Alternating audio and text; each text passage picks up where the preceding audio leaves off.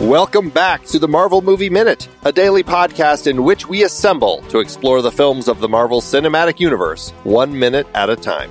In this, our sixth season, we are looking at The Avengers. I'm Andy Nelson from the Next Reel Film Podcast. And I'm Pete Wright, girded for glorious battle. Today we're talking about minute 30, which begins with Coulson's input and ends with the other's question. Back on the show from earlier in the week, it's author Matthew Costello. Hello, Matthew. Hello. Glad to be here. Thanks for having me. It's always nice to have a guest who's been on long enough or enough times that you feel like you know exactly why they picked this minute based on a single line. Which is? We could use a little old fashioned. All about the stars and stripes for you, man. I know this is going to be an ideological minute because you're not here for a tour of wiry caves. Actually, that is part of it, but it's almost a little bit more Coulson and also the structure of this minute, right? Yeah. Um, I love the camera work in the the Quinjet, right? You get the two shot and then the shot reverse shot of the two of them talking to each other. So much sincerity. They're very so sincere. much sincerity. That lighting on Captain America at the end that sort of gives him almost a halo. Yeah. And then you cut to the dark, dingy terrorist basement where the Chitauri are Yeah. doing their evil things. Um, and so it's it, it really is a form of and function moment here that works really well. This is a wonderfully constructed um, scene change. It's a wonderfully constructed um, uh, mise en scène for the shot to give us Coulson and Cap talking together. And it, it really is the moment when when Coulson becomes the ideological heart of the film, right? This is the moment when, you know, he wants to show Cap his trading cards. He had some input into the suit, right? and he's he's a fanboy, right? It's that Very moment much, when that yeah. fanboy shows up. Um, but he's not just a fanboy of Captain America. He's a fanboy of Captain America and everything Captain America represented in 1940 Yeah. too, Right. but may not represent anymore. Right, Right. right, right. So yes, the ideological redemptive element of it, but also the way it's all constructed, I think works really well. It is interesting coming in. I mean, this this conversation between Coulson and, and Steve is a pretty interesting one. The like the dynamic between the two. It really feels as it's starting. I mean, you know, Coulson has felt very much fanboy from the start of this scene, right? And then and Steve has been kind of much more serious. He's looking at the footage of Hulk and he's trying to re- get a read on everything. And then the way that this scene or this minute starts of watching the two of them, and yeah, he's talking about how he had some um, input to the modifications that they made on Captain America's uniform.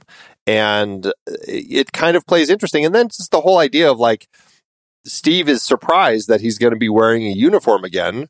And because, I mean, you know, his uniform in the Captain America, the first Avenger, definitely kind of was birthed from what he had been wearing on the stage shows. And that's kind of where that came to be. And then uh, from the stage shows to all of the work that he had been doing in the um, in the uh, films and stuff. And so he very much kind of was created as this character. And so the the idea of having this uniform, I, I, I find that it's such an interesting conversation to be had at this point in the film. And then what we get from him here, and then in subsequent films about him having kind of the uniform. If you're going to have any of these characters in uniform, it really is Steve over the course of the film. We'll see him in his, um, you know, the stars and stripes, um, you know, for the bulk of the film.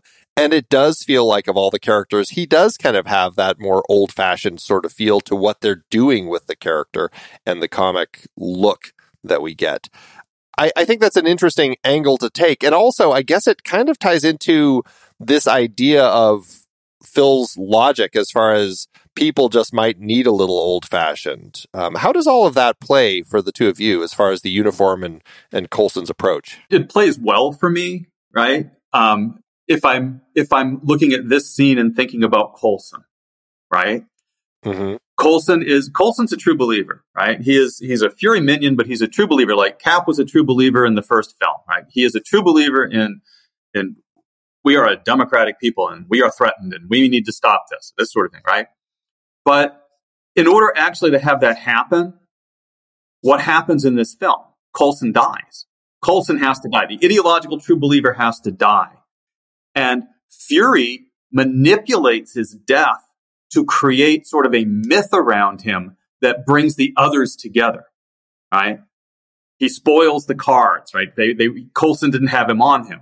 He's, Fury's going to, to, right, put blood on the card. So it looks like he was wearing them when he was shot. He's going to sort of raise Phil up in this mythic way that he doesn't really exist. And in essence, he's going to build the Avengers on a lie. Hmm. So all this great defense of America is going to be built on essentially a lie about the fate of the American dreamer. Well, it says a lot about the whole idea of like the stars and stripes, what Steve says. And, and it's interesting coming from him. And I guess it ties into this, what we were talking about um, when we first were talking about um, when Steve was in the boxing ring and the whole idea of being this man out of time and being kind of angry and everything. And he's coming into this conversation with Coulson here, talking about his uniform, saying, Aren't stars and stripes a little old fashioned? And that coming from him, that is really interesting to see he is starting to understand kind of like the, the change in Americanism over time, how the USA is represented in the world, a little more of a cynical view on things. And so it's interesting to see that he's kind of, there is some sense of him starting to read into that a little bit. Yeah, and we'll watch his relationship to the costume, right, throughout the series of films is very important, right? The, the, costume he wears in the first Avenger is essentially a, a, leather military uniform with elements of the stage costume on it. What he wears in this film is almost identical to the stage costume in some way. When we come into the Winter Soldier, he's going to be wearing the uniform that he wears when he's Steve Rogers, super soldier, and no longer Captain America. But when he comes to the final battle against Hydra, he redons that traditional costume. So that traditional costume reflects, right, the moments when Steve is willing to say, yes, I'm going to fight for these things, right? That these things are still worth fighting for. But it's always tempered by the fact that he doesn't wear it all the time. And, and his relationship with it is much more sophisticated, much more self-conscious than it was initially. I agree. I think, and I think that's what we see being born here. Yeah, yeah. I, I think that also goes into support that in in the first Avenger, Steve as our protagonist was not our change character, right? Steve was this vessel around which all these other characters changed, right? He was the right. the planet around everyone else's orbit, and uh, in this movie, Steve needs to change, right? Steve Steve is in himself a vessel of change, and that uniform becomes a barometer of his ideology, right? And his willingness to support a cause. My big question has always been for this movie would would Steve have changed had Fury not bloodied the cards, right? Like, was there still enough cap in Steve to allow him his own journey and not build the Avengers on a lie, as you say, because I think what he is, the sincerity that he brings here, the sincerity that he brings when looking at this true fanboy, this true believer, is, might have been enough to push him over the edge. And so it it's always sort of ideologically infuriating to me that we end up with this this mess of uh you know a, a that filthies the purity of the Avengers, uh, in even insofar as it makes them more complex and interesting. So, yeah, no, I, I actually agree. I think that, that that the change that occurs in Cap might very well have happened without the blooding of the cards, but the blooding of the cards turns that patriotism right into a, a sham at some level, which is another message of the movie, right? Right. Which, in I mean, if you right? If you think about 2011 by that point, you know, we're eight years after the invasion of Iraq, we're eight years after, right? People pointing and saying, you know, if you don't do what we want, you're not being patriotic. Any opposition to what we want is unpatriotic. And it's a very anti-democratic message. And I, I, I think in some ways it's a turning point for the whole Marvel universe, right? Because up to this point, these films have been somewhat critical of that, right? And at this moment, they start to embrace it. And by the time we hit, I don't know, Iron Man 3, right? We're, you know, full on nationalists, right? Um, full on. You know, it's going to build an armor around the world, Ultron thing, right? Yeah, that really becomes the crux of the relationship between Steve and Tony through. I mean, we'll see Steve kind of developing in a different direction through Winter Soldier, and then of course it all leads to Civil War, and so all of this is kind of this development that we're getting with the character and these, uh, you know, ideological views that um, I suppose to a certain extent there was the de- the design element element of Kevin Feige putting all of these puzzle pieces in, into place so that he could get there with these later stories. But it, it is interesting to see, in that moment, um, you know, as the, the as the team is formed here, I, I guess to a certain extent, it feels like this is how something like the Avengers is going to have, going to be formed today in 2012 as opposed to how it potentially could have come together in 1945 you know when Steve was fighting Hydra. And I, I suppose that there's an element of that that also comes into play yes I, I, I think that's true I think that's true but I also I'm I, I think this is that moment when we start to get that ideological muddying that's going to keep getting worse and worse and worse until we hit the mess that is Civil War. I mean, Civil War is just, oh my God, right? And everything sits there to set up sort of Endgame and Infinity War, which are incredibly satisfying as ends to a story at some level, but they aren't particularly interesting films, hmm. right? Pixel parades, for sure. And I think through here, they still were kind of interesting films. I think Winter Soldier also accelerates oh, that, very like much so. very much so, and and uh, that that in fact takes Cap's character and makes all the confusion, the ideological confusion, and puts him, pits him against his handlers. And that is an important transformation that he has to go through, but he can't get there until he goes through this. Right. Oh yes. Oh, I, I agree. I, I, like the movement with Cap through that. I think Winter Soldier is one of my my my favorites. It's you know I can I can watch that in three days of the Condor back to back over. Oh, for sure. Yeah. Truly it's interesting and now i'm curious just from your perspective like how would you rank the uh, the four avengers films and the three captain america films like do you have a sense as to like your favorite down to like what we, you would find the least interesting um, I, I, I like the first avenger i think is probably um, the most thoughtful film of the bunch um, i think joe Johnston did a wonderful job um, I really like the Winter Soldier. I think that the, the was that the Russo brothers. I think they did a a, a very good job there as well. Um, Civil War, I think, is terrible. I'm, Ultron, Ultron is kind of a mess too. Mm-hmm. Endgame and Infinity War, they, you know, there, there was nothing absolutely surprising about them at all. In, Infinity War worked wonderfully for me because you know they gave Cap his happy ending, mm-hmm. and um, you know they had those great manipulative moments. You know, Iron Man, and Black Widow. Right. Um, they're so, they're perfectly adrenal films. Yeah, yeah. you know, the same way that Armageddon like hits you in the right way in certain right. ways, but you, it's not the kind of film you're going to nominate for an Oscar, right? I I I enjoyed Kenneth Branagh's Thor a lot. Yeah. Um, Iron Man One was okay. I mean, it was it was a great film. It was really fun. It was fun. I actually didn't hate Iron Man Two in the same way most everybody seems to have. Um, I'm having trouble watching anything after Infinity War. Wakanda Forever was okay. I think Shang-Chi was wonderful. Yeah. Um, yeah.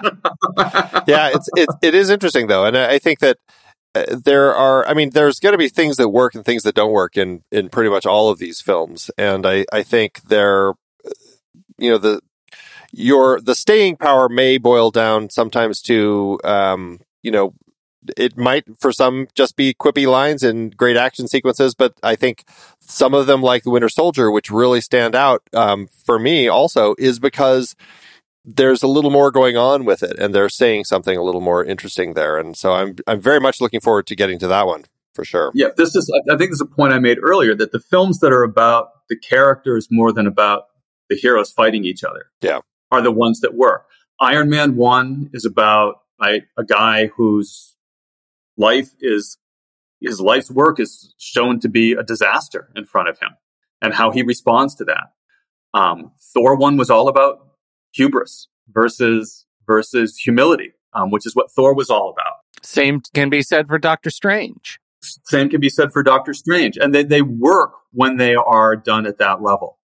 The Infinity War and Endgame weren't really at that level. They were they were you know let's put the costumes on and go like CGI ourselves blind.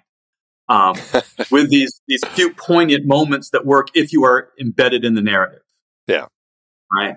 Um, and so they are like true popcorn films that don't aspire to more. Um, I think that that what worked best and got people involved with these characters was that these early films aspired to more. Yeah. Frankly, I think Avengers works. I think it works really well. I think it's an ideological muddle, but it's a very entertaining film and it draws us in very well, largely because we care about these films and Joss Whedon did a great job of melding these, these like strong characters and strong egos together. Um, I mean, he herded the cats well herded the cats well, and there's there's a lot of uh, strong structure for it. And I suppose yeah. to a certain extent that leads me to um, the next part of this this minute when we go to Loki's lair because uh, this gives us a chance to talk a little bit about the villain of our story. And, you know, that's something that, I mean, we've been talking a lot about these heroes in the story, but I'd love to get your sense of how Loki works for you. Uh, I mean, obviously we had seen him in Thor before, but now we're getting him in a bigger scale. He obviously was a key villain um, in the Avengers comics. Um, how does he play for you in the context of this film and the way that they set up his storyline? Loki's one of those characters who he's he's appealing because he's so impish. Um, and Tom Hiddleston plays that impishness perfectly. But there is absolutely zero moral core to this character. He will sell anyone out at any time for any reason whatsoever, largely just because it's fun. Um, I mean, he's the god of mischief. He's just, he doesn't care about anything else. Um, he'll screw over his brother. He'll screw over his mother. He'll screw over the earth. He does not care. um, and you know, there's this implication here that he's doing this for power. It's not really for power. He's just doing it to do it. And Tom Hiddleston, I think, captures that this that that sort of puckish sense of him that makes him appealing, as well as that just complete and total amorality and disregard for anything else aside from yeah, this is I'm just going to do this because I can. Yeah, I think one of our previous guests described him in Dungeons and Dragons terms as chaotic evil. Like he's just there. He just loves the chaos of, of what he can do, you know, with, with any particular situation. Which is, in, in a sense, right? If, if we want to think about this in terms of dichotomy, it, it may be in part that we use Loki here that becomes big part of the problem for the cinematic universe ideologically, because what is the opposite of chaos but order, right? And order is not necessarily a good product of democratic equality at some does level. the does the Batman exist without the Joker? And no, right? Is and, the Batman's right? existence good for democratic equality? Not at all. Batman right. is a Batman is a is a fascist. There's just yeah. no question about it. Right. And in fact, by by you know by the time we get to Ultron, right, Tony's pretty close. Yeah. You know, and so the presence of Loki as as the chief villain here right? I, I think sort of pushes the films in that direction. But I think it also pushed the comic books in that direction too. Uh, the problem is, of course, he's such a, an appealing character. You want him to be redeemable, and he never is. Well, he never is until until they, you know, they just did like at this point they thought they knew what they had with Loki and Tom Hiddleston, and practically his popularity transcended their their intentions, and they had to do something with this character to make him more than because they had to keep Hiddleston around. Oh yeah, he's perfect as Loki. He's perfect. He really yeah. is. And he actually, I think he, as a performer, transcends that himself, that he is able to deliver the complexity of the ultimate Loki that we get in a way that's still satisfying and impish and troublesome and all of that, but that's down to him and certainly not the character that that we introduce here. And he can wear that headdress. So and good. he, yes. Oh, and you yes. don't look at him and go, really, dude? he gets away with it. He absolutely does. And it looks so much better than his scepter generally ever does. Like it actually looks authentic, whereas his scepter, as we've talked about, uh, it looks a little plastic sometimes when he's holding it. It looks like a, a prop. Loki Scepter by Hasbro Pulse. Exactly. Exactly. Uh, this this lair that they're in, they filmed it in under the Detroit Superior Bridge in the old viaduct in Cleveland, Ohio, where they were filming a number of things. Um, it's an interesting location, I suppose. I, it did make me wonder. I mean, this whole thing story. Uh, this is why you never want to spend too much time looking at timelines in the Marvel Wiki because this entire thing is two days after the destruction of Pro- Project Pegasus. So they have had basically less than 48 hours to assemble. I don't know how he's getting all these people, where he's getting. They look kind of military scientific. Did he go to a military base and and mind control a whole bunch of people? Like the whole thing seems fairly strange to me, especially when you see the progress that Eric has made with whatever this uh, you know tesseract device is that he's uh, building or basically rebuilding from. It looks very similar to what he had at Project Peg- Pegasus. Uh, the the scene plays like Loki's been busy. I do like that, but I, I don't know. Before we talk about um, Loki's little trip to Sanctuary, I mean, how does how does it play for the two of you as far as kind of getting a sense of what Loki's been up to? I hadn't realized it was only supposed to be two days. you know, again, yeah, these these timelines. Yeah, that's why you never look at the timeline, man. Yeah. You never look at. Maybe, maybe he's been out recruiting all these people beforehand and just came and got. You know. well, that was right. Give, little do you know, yeah. when you zapped into the thing in the beginning, he was just coming from Boston. Like that's right. It's fine. yeah, I'm just got a. It's just a day trip. I'll be back with a couple guys. Exactly. You know, we'll pick up some equipment on the way at Radio Shack that makes so much more sense now that he's already he's already been doing all this. But, he's already doing all this prep work. Yeah. Location scouting. Yeah, exactly. he's had a lot of a lot of prep that he's had to get ready, and he, and he's been. It's it's like what you do on any project. You don't bring in your big money people until the last minute because you don't want them sitting around bored, right? So he's got all of the foundation ready. so as soon as Eric gets there, he already has everything he needs to get to work. That's that's that's a smart uh, a smart strategist. yeah. Uh, yeah. yeah. He could take over Twitter. He could buy Twitter. and, it's possible he has, Matthew. Twitter, Twitter by Loki. Yeah.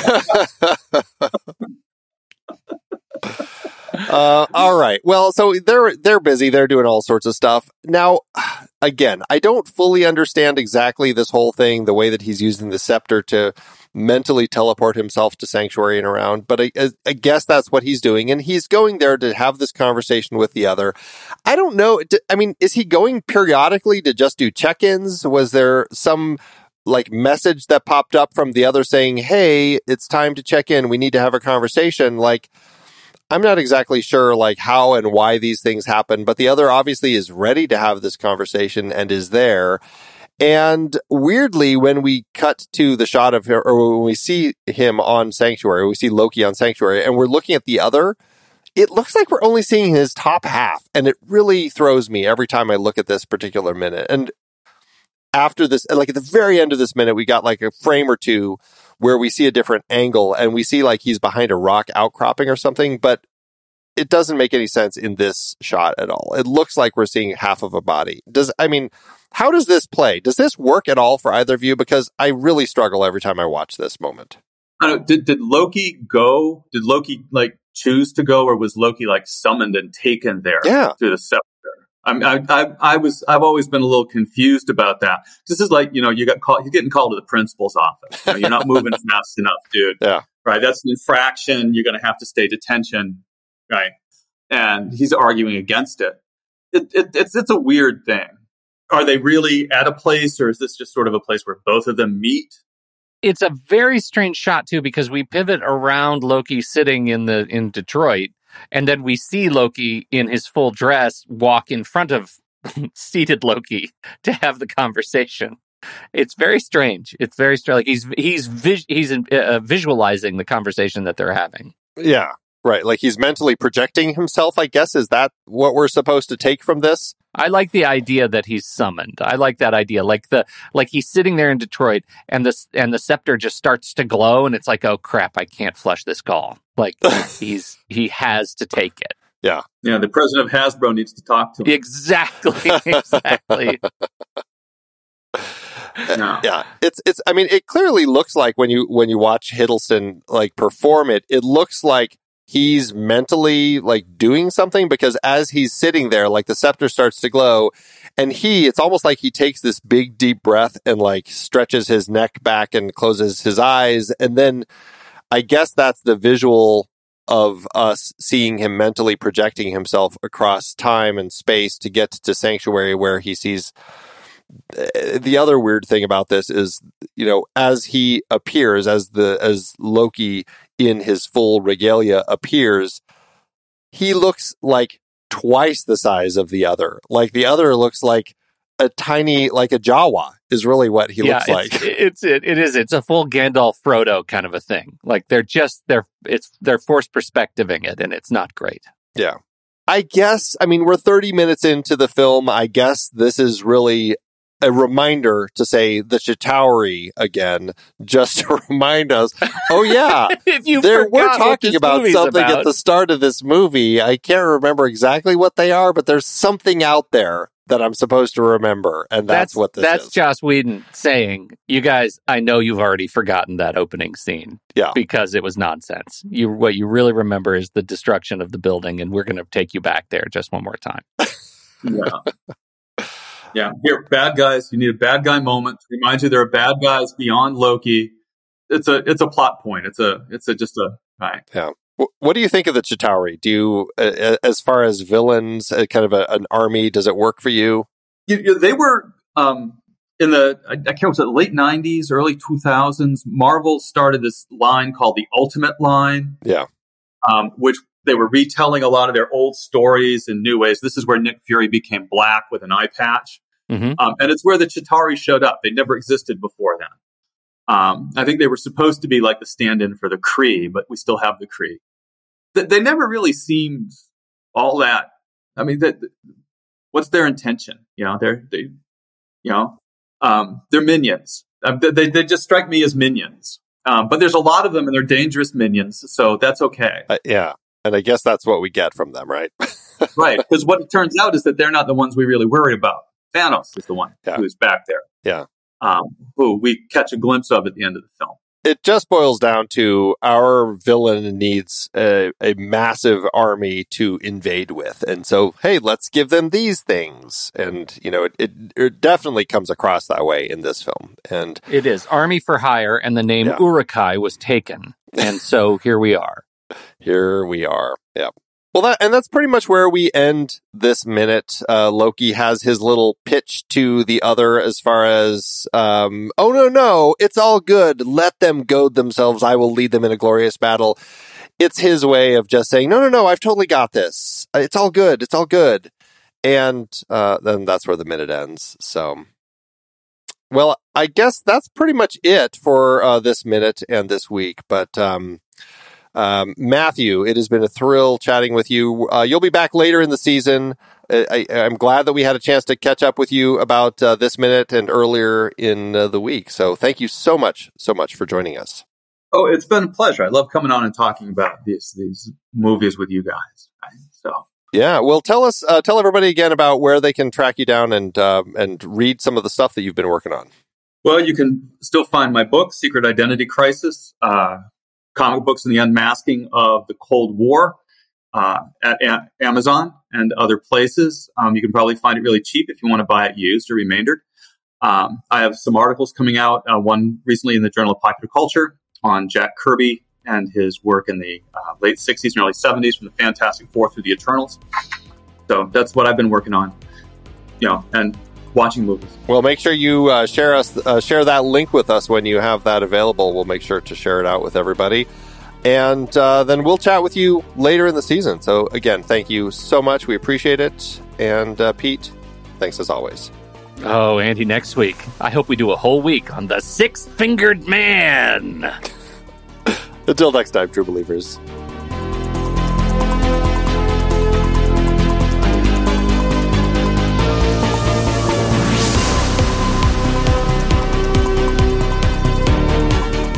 Marvel Movie Minute is a production of True Story FM, engineering by Andy Nelson. This season's music is Message to the World by Anthony Vega, and this season's show art is by Winston Yabo. Find the show at truestory.fm. If your podcast app allows ratings and reviews, please consider doing that for our show.